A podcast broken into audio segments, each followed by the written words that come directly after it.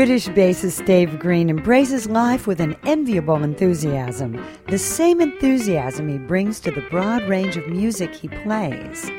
I talked with Dave during the 2012 I Love Jazz Festival in Brazil about playing with everyone from Benny Goodman to Ben Webster and his recent recordings under his own name. I'm Judy Carmichael, and this is Jazz Inspired. Dave Green's first Brazil tour was years ago with childhood friend Charlie Watts. I was here with Charlie Watts, and it was a fantastic trip, and it was wonderful. We did the uh, at that time we did the Charlie Watt, uh, t- sorry, the Charlie Parker tribute with strings, and but Charlie's always had these ideas of doing these various projects over the years. He started off with a big band in 1985, and then we had the Charlie Parker Quintet idea that he did with uh, young Gerard Presencer on uh, on trumpet and Brian Lemon on piano, one of my favourite piano players of all time, and I should say John Bunch's favourite piano player, or one of his favourite piano players. We love John Bunch. Yeah, John Bunch. Miss him like mad, and um, that was fantastic. And how did that go Do over it- here? That's interesting. Well, it, it, in fact, it, it didn't. It wasn't that great actually. I, I think it was kind of people weren't familiar with that kind of music at that time, and in fact, we had a couple of the a couple of the gigs were pulled. Uh, we had to, so, but um, but the whole experience of being here was just wonderful. You know, absolutely wonderful. We, we had a great gig in Rio. Sao Paulo wasn't so good. I don't know. It, maybe it was pre-publicity or something, but um, but the, but we did we did that gig actually uh, in New York at the Blue Note in New York, and that went really well. and that was fantastic. that Yeah. was fantastic. And I got to meet Teddy Kotick's son, who bought his dad's scrapbook, and he's one of my favourite bass players from that period with Bird, you know. And he bought his dad's scrapbook, and that was very emotional. We, we looked at that those pictures of his father playing with Bird. Was fantastic, you know. And uh, and uh, Chico Hamilton came to that gig. Um, it was just a wonderful gig at the Blue Note. That was, uh, and I think that was the year that uh, Stan Getz died. Mm. Um, because I remember Red Rodney came down there, oh. and, and he was saying that Getz, you know, was pretty much dying at that time. Well, it means so much to all of us who But love it- that music that yeah. anybody, and especially somebody like Charlie Watts, who has a reputation who can put a little more, get a little more publicity for it. But it, somebody keeping that going who understands the music and wants to put it out, it's a big deal. It, it really is, and he, he loves jazz. He, he loves jazz music. And we, I mean, we, we grew up together as kids. We were neighbours, and we discovered jazz. Both of us discovered jazz at the same time. You know? I love these stories because different friends have told me how they've, you know, who played them that first jazz. yeah, And if they had a pal like you did, who you could be discovering it together, it's Oh, it was, fantastic. it was wonderful. We was we would you know we would be down the record shop buying records, and he would say like I've got this, I've got this, listen to this, you know. And he but he was he was ahead of me. I mean, he's he's uh, nine months older than me. Mm. Um, but he was ahead of me in, in the stuff he was acquiring. Oh, you know. really? So Uh, he would be playing yeah, things and for he'd you. say, oh, "I've got this," you know, and, I've got, and he'd, he'd have a Jelly Roll Morton uh, ten inch LP, you know. And he'd be going in his bedroom. I mean, we were next door neighbours, so I, I would go in his bedroom and he'd a little record player and he'd play his stuff. And then, and then, and, uh, so he was he was ahead of me. I was learning a lot of stuff from him, the stuff that he was getting, you know. And uh, and I remember one day he, he got Bird and Diz at Massey Hall. Oh, well, And, uh, there and- you go. And uh, that completely blew me away. I was only about, I don't know, 13 years old or something. It sounded like music from outer space.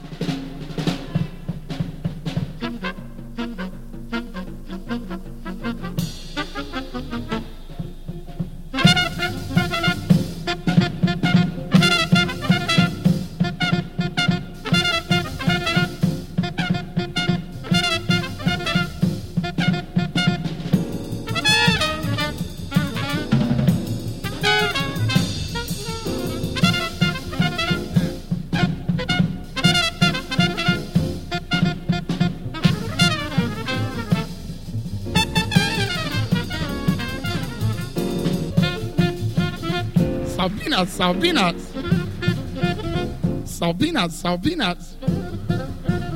Salpinas, Salpinas.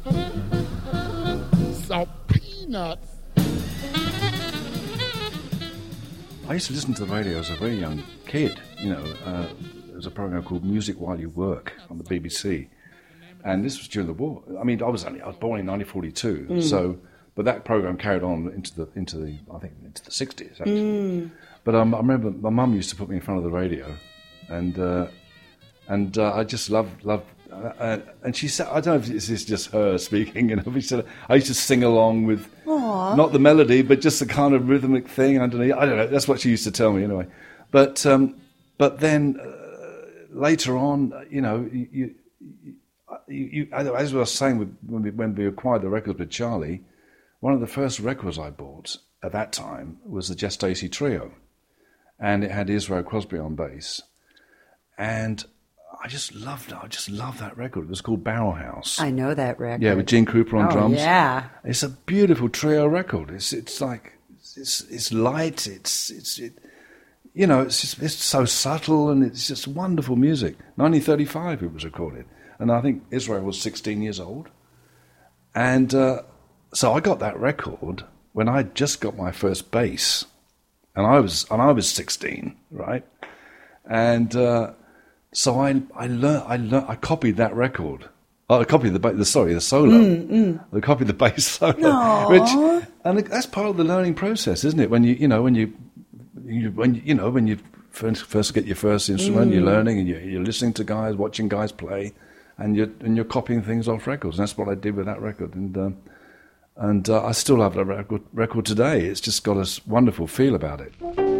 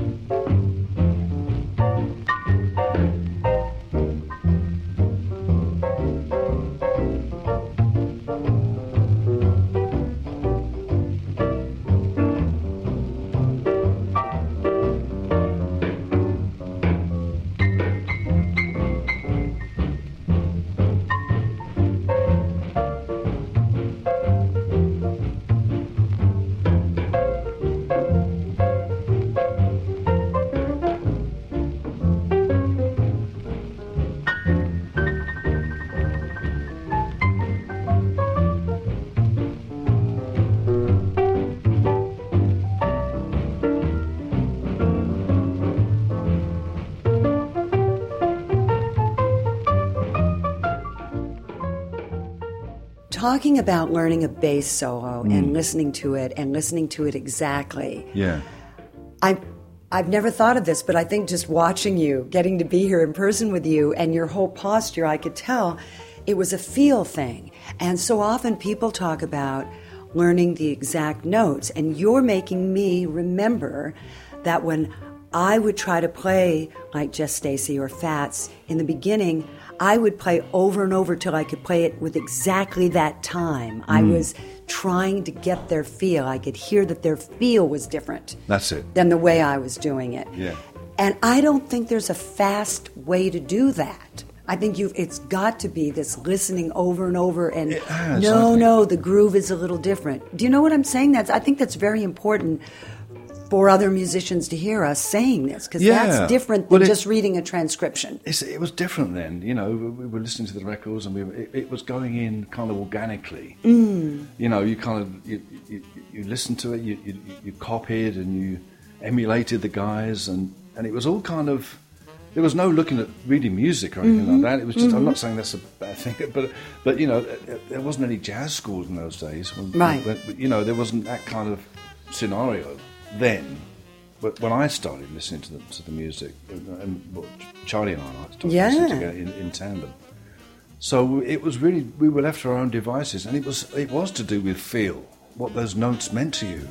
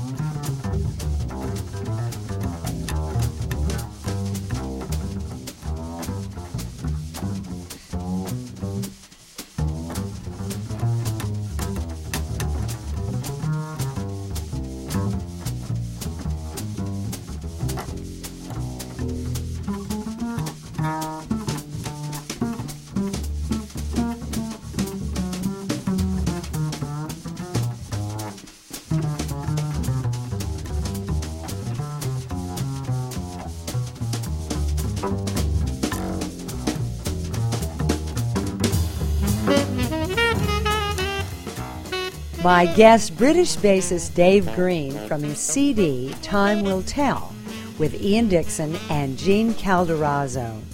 I'm Judy Carmichael, and this is Jazz Inspired. In his younger years, Dave played with a skiffle band on an unusual bass of his own devising. There was a hit record. Chris Barber Band uh, made a hit record. Well, it, it, became, it, it was actually recorded in 1954, and but it was a hit in '56 around that time.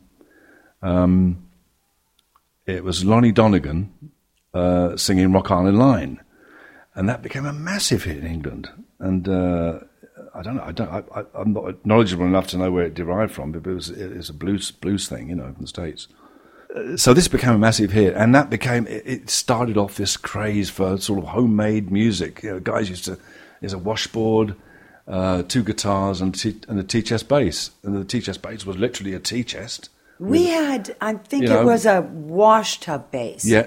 I Right, think that's okay, what we okay. did. We'd have This- that because you're bringing this back to me. I think that's what it was because I've seen people. We, Oh, yeah, okay. We called them jug bands. Would yeah, that yeah, be the yeah. same thing? Sim- similar kind of thing, I would think. Yeah, and you had a, you had a piece of uh, wire, you know, or curtain rod or something, a curtain wire, and a broom handle, and that was it. One string, You pull the broom handle back, change the pitch. you know, uh, but it was amazing. I actually got a good sound out of this thing. It must have been.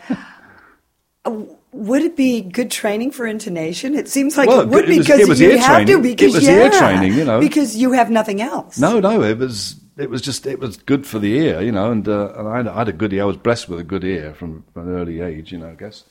And um, but I remember I did a gig. uh, It was, this, you know, we sometimes we we progressed with this skiffle group uh, to doing actually doing gigs opposite real bands. and, we, and we did this Oh, gig, and we were like, like you know, we were the interval skiffle group Yeah, or yeah, something. yeah. or something. There's a band on there, a guy with a real bass and a you know saxophone, trumpet, you know, doing a dance gig, you know, local dance gig. I was This is like, I was like 14 or something. Because We were a school band, you know, school fun, you know.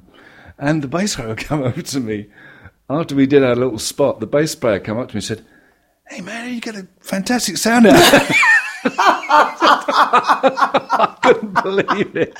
and he's oh, playing a bass, and I'm playing this Oh, That's teacher. Great. That's great. that is so funny. Well, how did you how did you progress? Or should I say, I mean, you, you seem to have a really good thing with this tea chest bass. Yeah, well, it lasted, wanna- it lasted a while. it- yeah. You know, and uh, when did you get a uh, When I was 16. When you were uh, 16. Uh, I, I, I got this, uh, I bought a bass, uh, you know, finally got a bass, and, uh, and, uh, and then, and Charlie and I were sort of hanging out together, and, you know, and I, we, we don't, I'd only had the bass. I mean, it couldn't have been more than two months. You know, I'd like, like practicing scales and stuff, you know and copying my Israel Crosby solo. And then we got a call. Charlie and I got a call. I don't know. I can't remember. How, it was a friend of a friend. You know, heard that we because Charlie just- just literally hadn't long been playing drums either. well, and he was playing on a banjo banjo head, head. That's right. He yeah. was, but he, he but he had he, had, progressed to actually drums got, he had actually got a, a drum kit. now, Okay, by so now, he had know. his kit, So you we had both your had we both had a real bass. You're and- on your and- way to big time. Yes, exactly. yes. Continue. And um, and we got the offer to join a local jazz band. And we both looked at each other like, what? You know, we don't know anything. We, you know, we haven't played with anybody. We've just been listening to records and stuff. Anyway, we, we thought, oh, to hell with it. So we went to, so we went to the audition. And, uh, and somehow we got through the audition. I, just purely on, on our ears, I guess. You know, we were, we were roughly playing the right time. And, and you had a good feel. Yeah, There you I, I guess so. Hopefully, uh, anyway, we got we got we somehow got through the audition. It was for it was for one gig a week in a pub in North London, and and we ended up doing that for like eighteen months. Oh, that's fantastic. Yeah, or something like that. And then uh, and that's that's how we started off. And you know, I've got photographs of that band playing in the pub, which is great That's fantastic. Yeah, wonderful. You know, and and um, of course, while we were doing that, we were we're learning and learning and learning more and more and more. I remember, listening, you know, I heard Clifford Brown, Max Roach Quintet. So that's what you And were that- listening to then. It was really more of the that- bop thing, yeah, right? That period, we, we, we, we discovered a whole lot of other stuff, you know, and it was fantastic.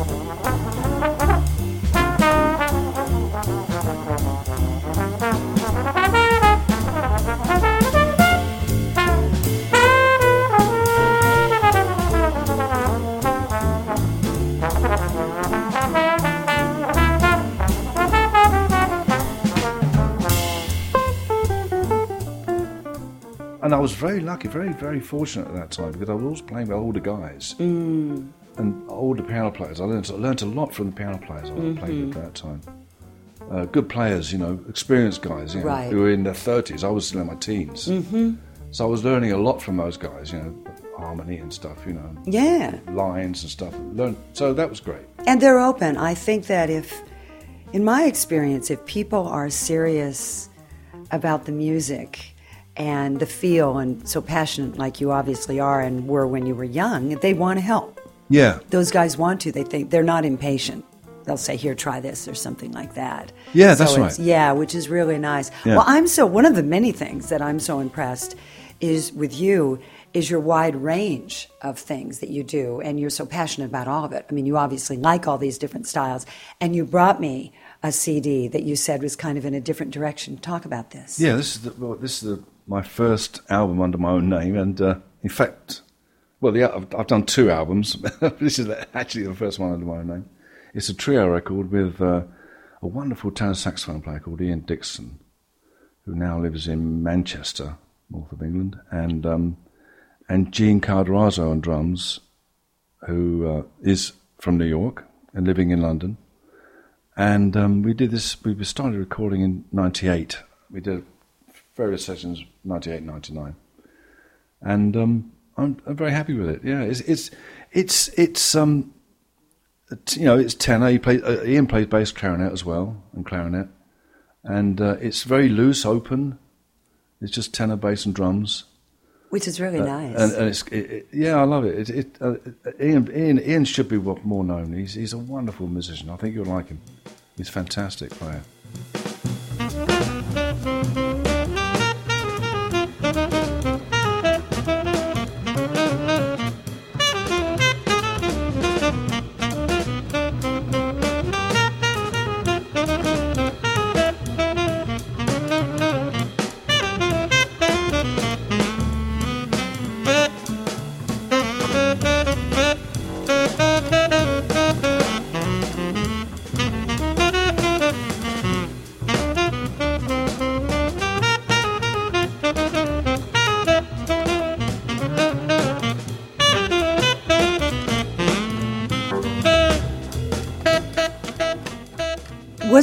Do your own project after so many years of other people making those decisions and just saying, let's play this? Talk Yeah, about that. wa- What it was, yeah. And I, it, I was very reluctant to get into it, you know. But and I, at, at the same time, I was thinking, well, what, what am I going to do anyway? You know, Yeah. what, kind of, what kind of thing am I going to do to, you know?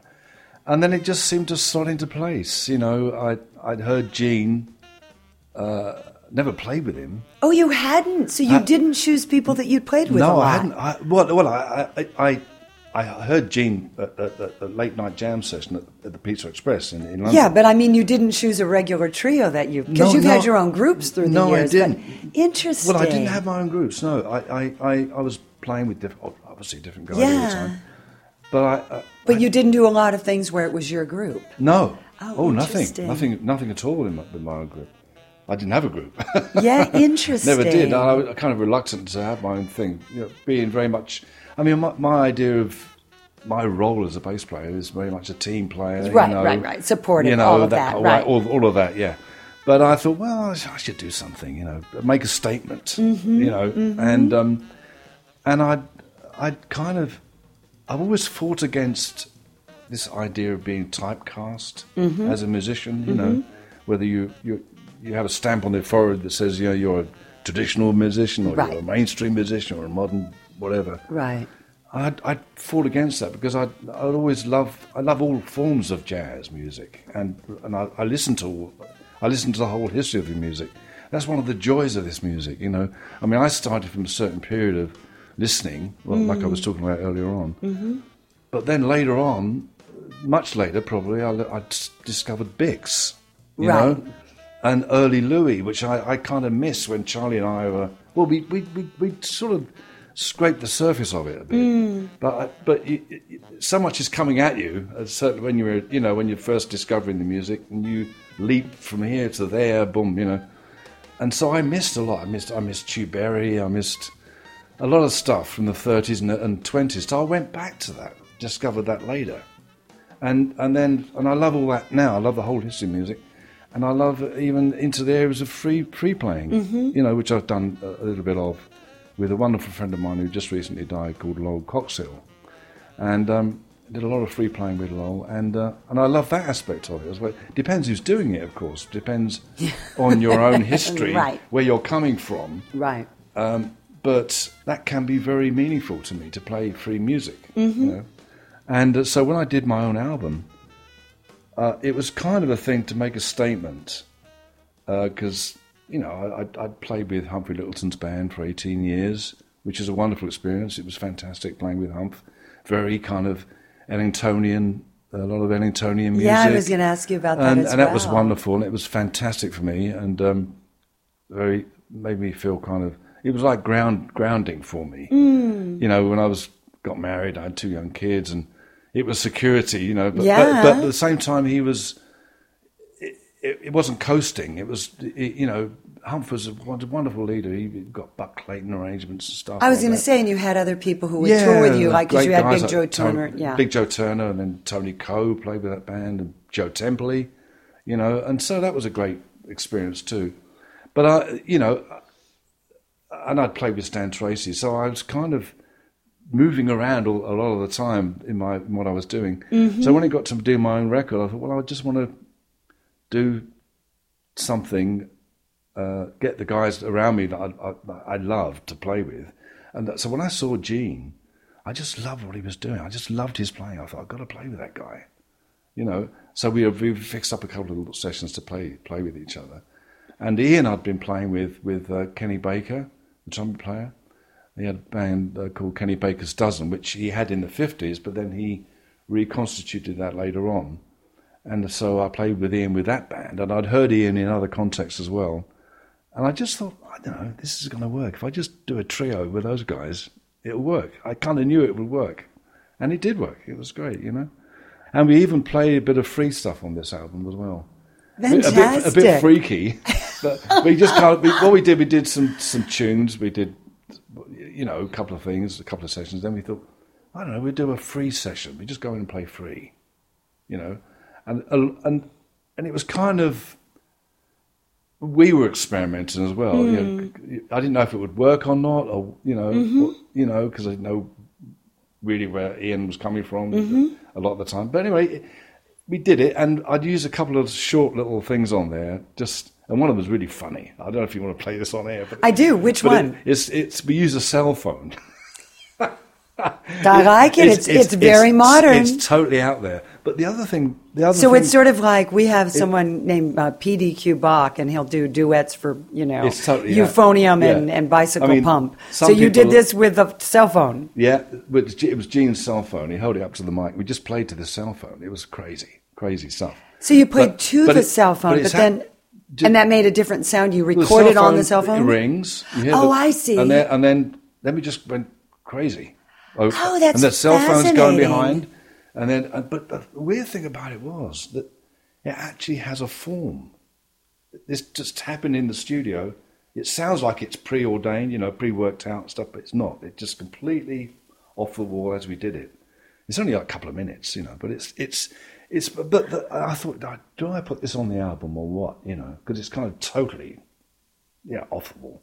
And I thought, well, because one of my joys of my life was when I worked with Roland Kirk at uh, Ronnie Scott's in the '60s.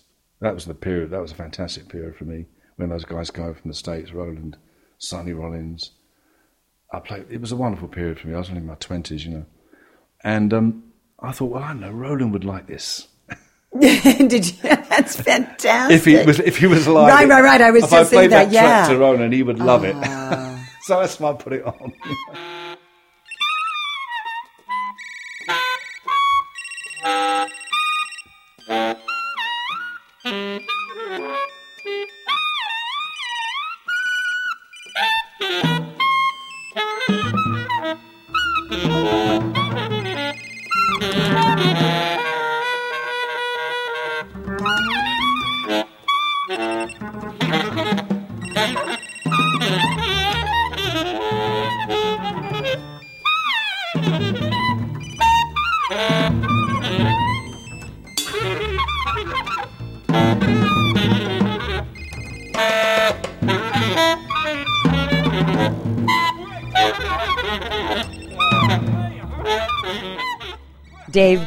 on mobile from his CD Time Will Tell with Ian Dixon and Gene Calderazzo.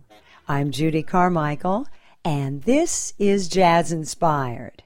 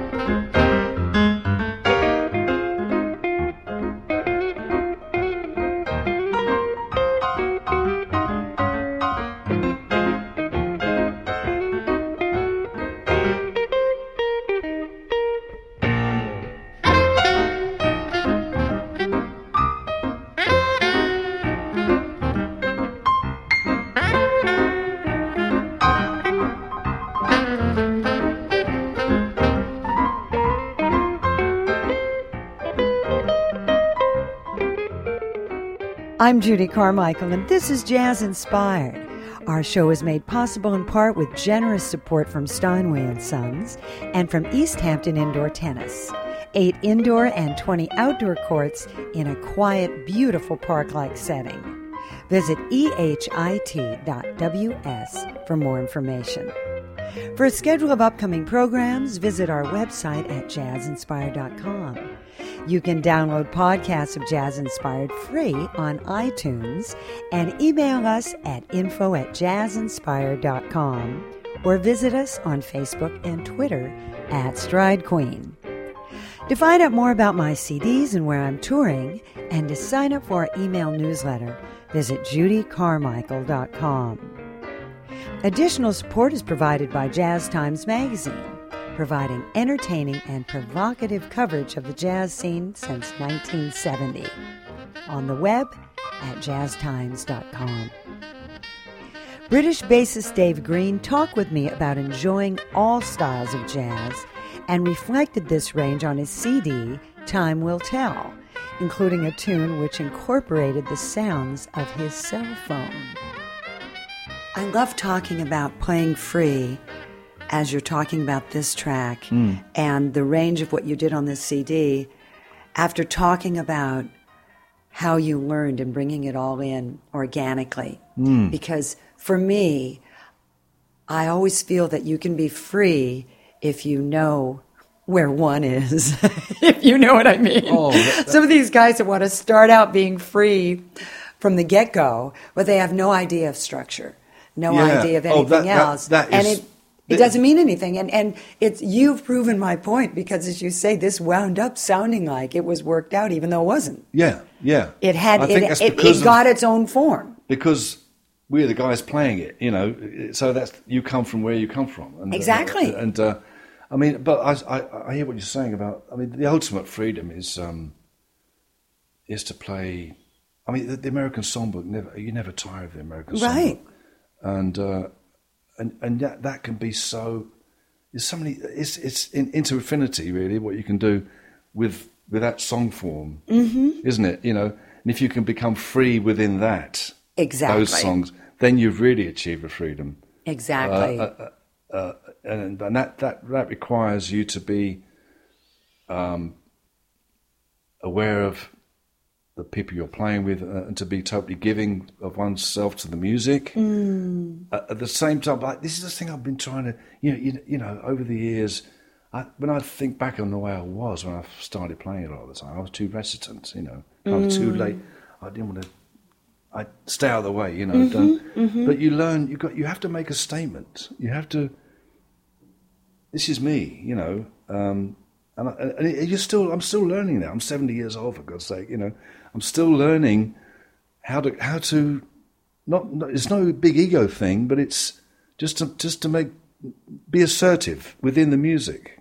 I love you saying that. That's so interesting because it's commitment. That's how I'm hearing it. Because so many people who quote, make a statement are stepping all over everybody, and it is ego driven. And so hmm. people that are trying to fit in, as I'm hearing this, this is my interpretation, and want to be part of the band, and, and every bass player I know, every great bass player I know, that is the role to support everyone. It is. It And is. and so if you have that personality that drew you to the bass in the first place, then you're that kind of person. But if you want to then be committed though and expose yourself, which is really what this is about, Yeah. we learn that to I'm part of the team, but I'm also going to say, here I am. It, it's, it's, it is a role. It's like I love Mingus, you know. uh, Yeah. uh, Mingus was a band leader. I'm, I'm, I'm not a natural band leader. Even with my own group, I'm not. I wasn't leading it in, in that respect. I was just. It was an entity, you know. Mm. Mm-hmm. yeah. Like, so, I mean, uh, go back to it again. After after uh, Israel Crosby, Jimmy Blanton was my was my real and still is really the biggest influence. Blanton and Scott LaFaro, I guess, um, and everything that comes from those two guys.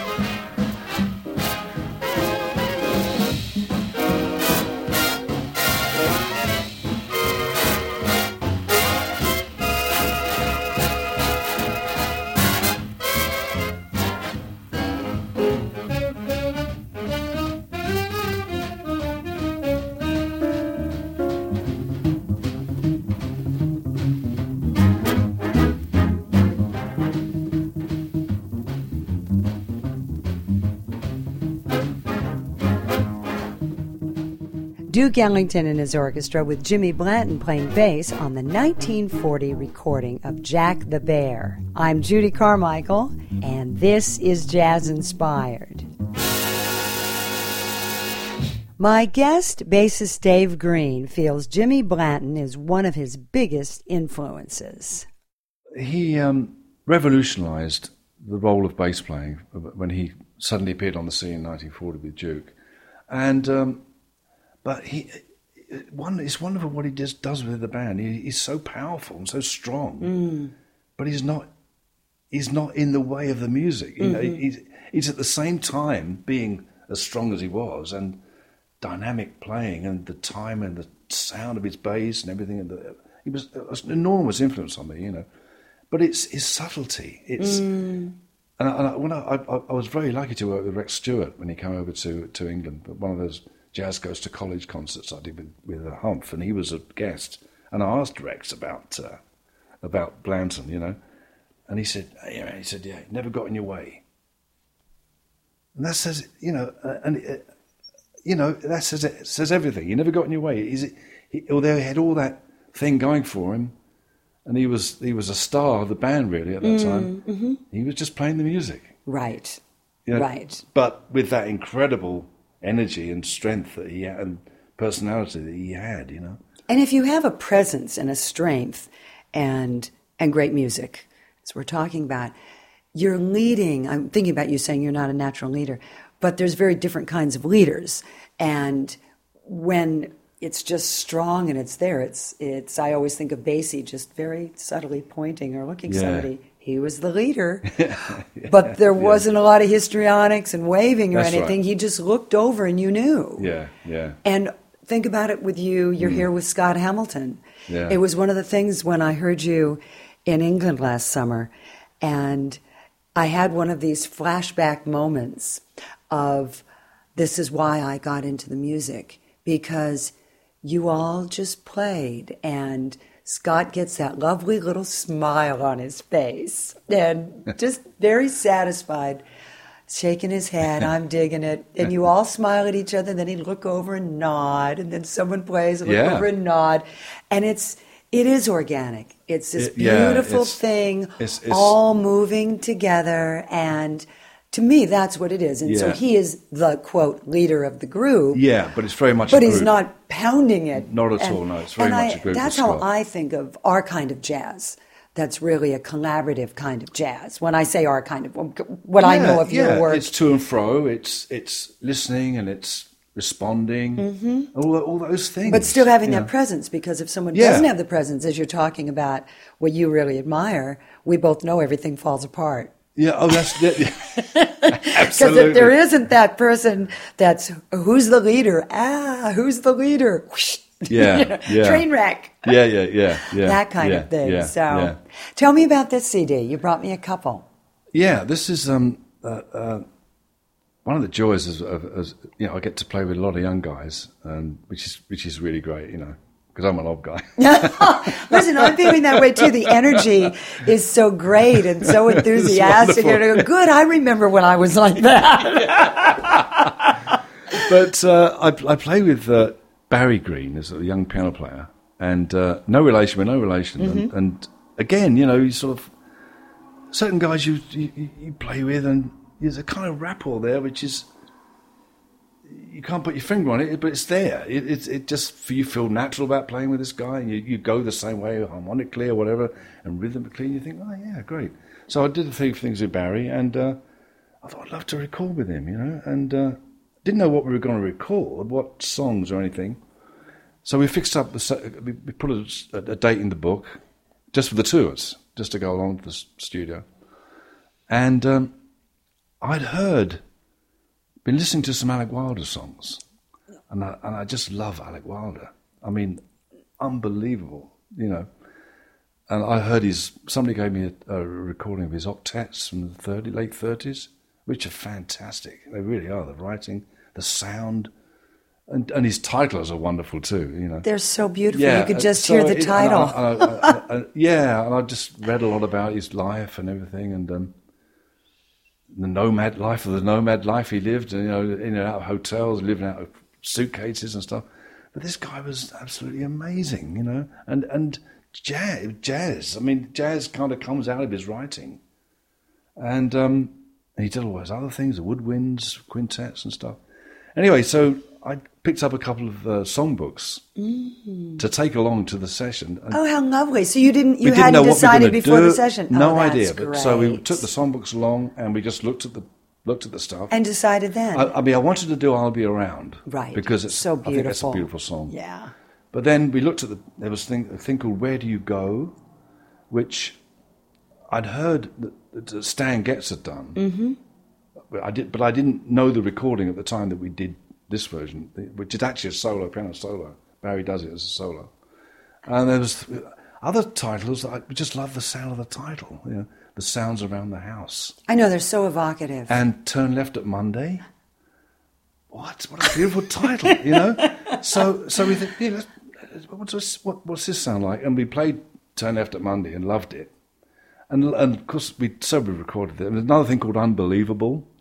And so we, we did that. And then we did some other songs, this Billy Strayhorn thing and the Fran Landesman song, to, um, Ballad of the Sad Young Men, which I was so uh, really overjoyed to meet her in London because she lived in London for years. Oh, I didn't know that. Yeah, and she recently died too. But she, I, I actually worked with her through a singer called Sarah Moore, mm-hmm. and um, that was a joy to meet her. She was fantastic, and uh, she used to read poetry on gigs and stuff. It, she, it's a whole other story. Wonderful. So we wanted, I wanted to do one of her songs, and we did that. You know, and um, but this turn left at Monday was extraordinary to me because it's such a wonderful song and nobody's recorded it. It's unrecorded. Now, I think it must have been one of the last things he wrote. Ah. And it was just put in the book, Put aside. put aside, and nobody picked up on it. Oh, you know? how lovely. Yeah, so So you got to do that. we got to make the first version of Turn at Monday, which, uh, and um, we're very happy about that.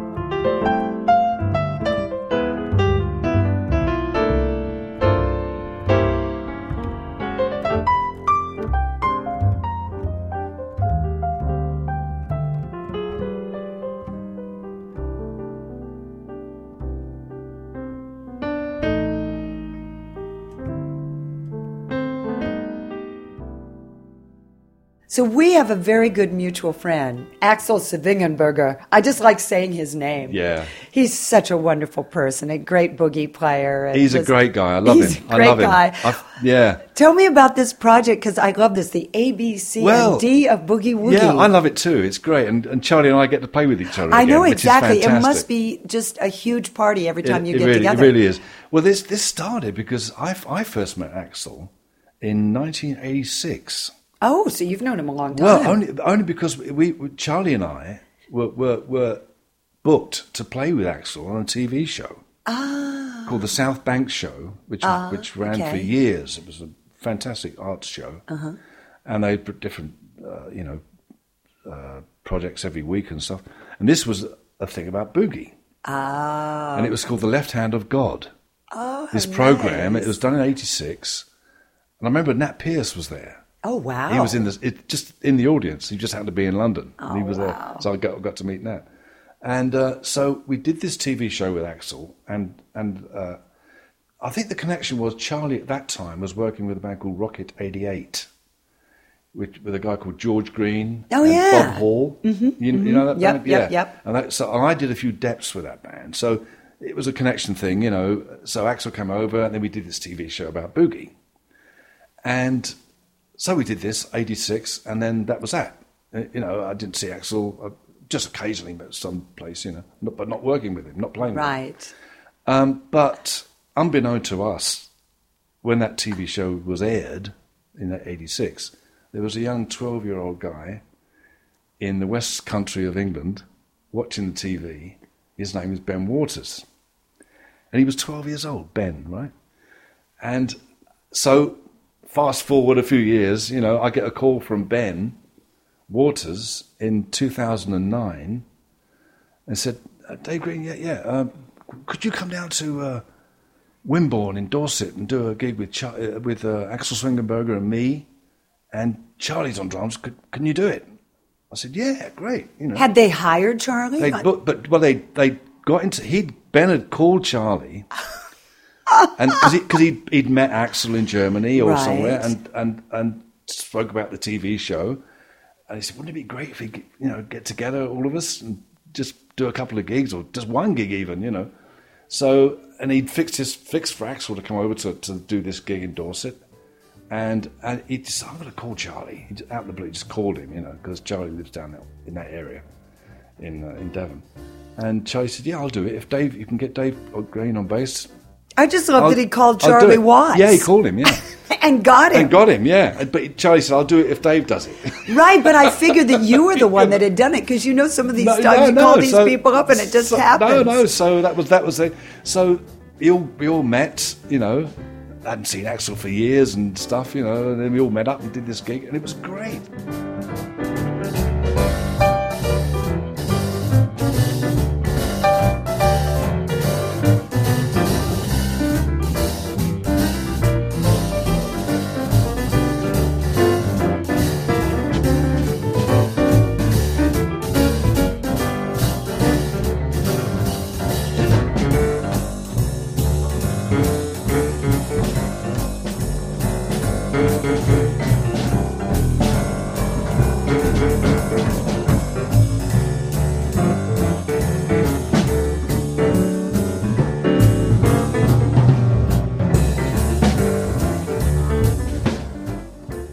Axel is so powerful and so much fun with that boogie thing and so committed that I, He- I told you I did a just concert a week ago. Yeah. And I it was sort of like someone jumping out of an airplane and has you on their back with a parachute. I thought, well, Axel's taking me along. I'm going to pretend he's- like I he's a- can do this. He's a joy to he's a joy to be with. He Oh, yeah. I love him. I love him. yeah, he's, he's great, a wonderful fun. guy. As are you.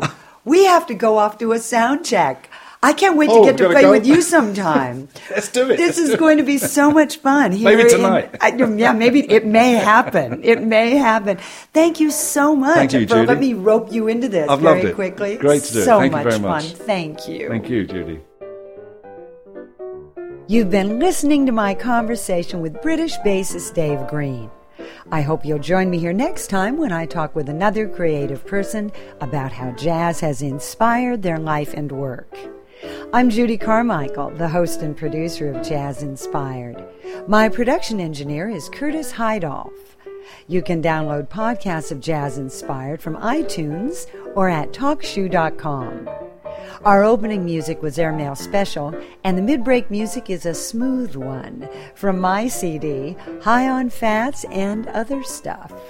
The closing music is Old Fashioned Love from my CD Trio. I'm on piano with Mike Hashim on sax and Chris Flory on guitar. Judy Carmichael's Jazz Inspired is made possible with generous support from our listeners and Steinway and Sons and Sag Harbor Florist. Visit sagharborflorist.net. Additional support is provided by the American Hotel in Sag Harbor, New York. Learn more at theamericanhotel.com. Jazz Inspired goes to Kiawah Island, South Carolina, February 22nd through the 24th, 2016, with interviews and performances on stage. I'll have pianist Bill Cunliffe with me, saxman Harry Allen, guitarist James Chirillo, and bassist Pat O'Leary, along with author Al Green, who will talk about his new biography of his father, Basie guitarist Freddie Green. February 28th, I'll have Grammy Award winning guitarist John Jorgensen with me at the Clayton Center for the Performing Arts in Maryville, Tennessee. We'll talk about his long association with Elton John and his new three CD release, which features rock, bluegrass, and jazz. John and I had a band together early in our careers, so there'll be lots of music making as well. Go to jazzinspired.com for more information.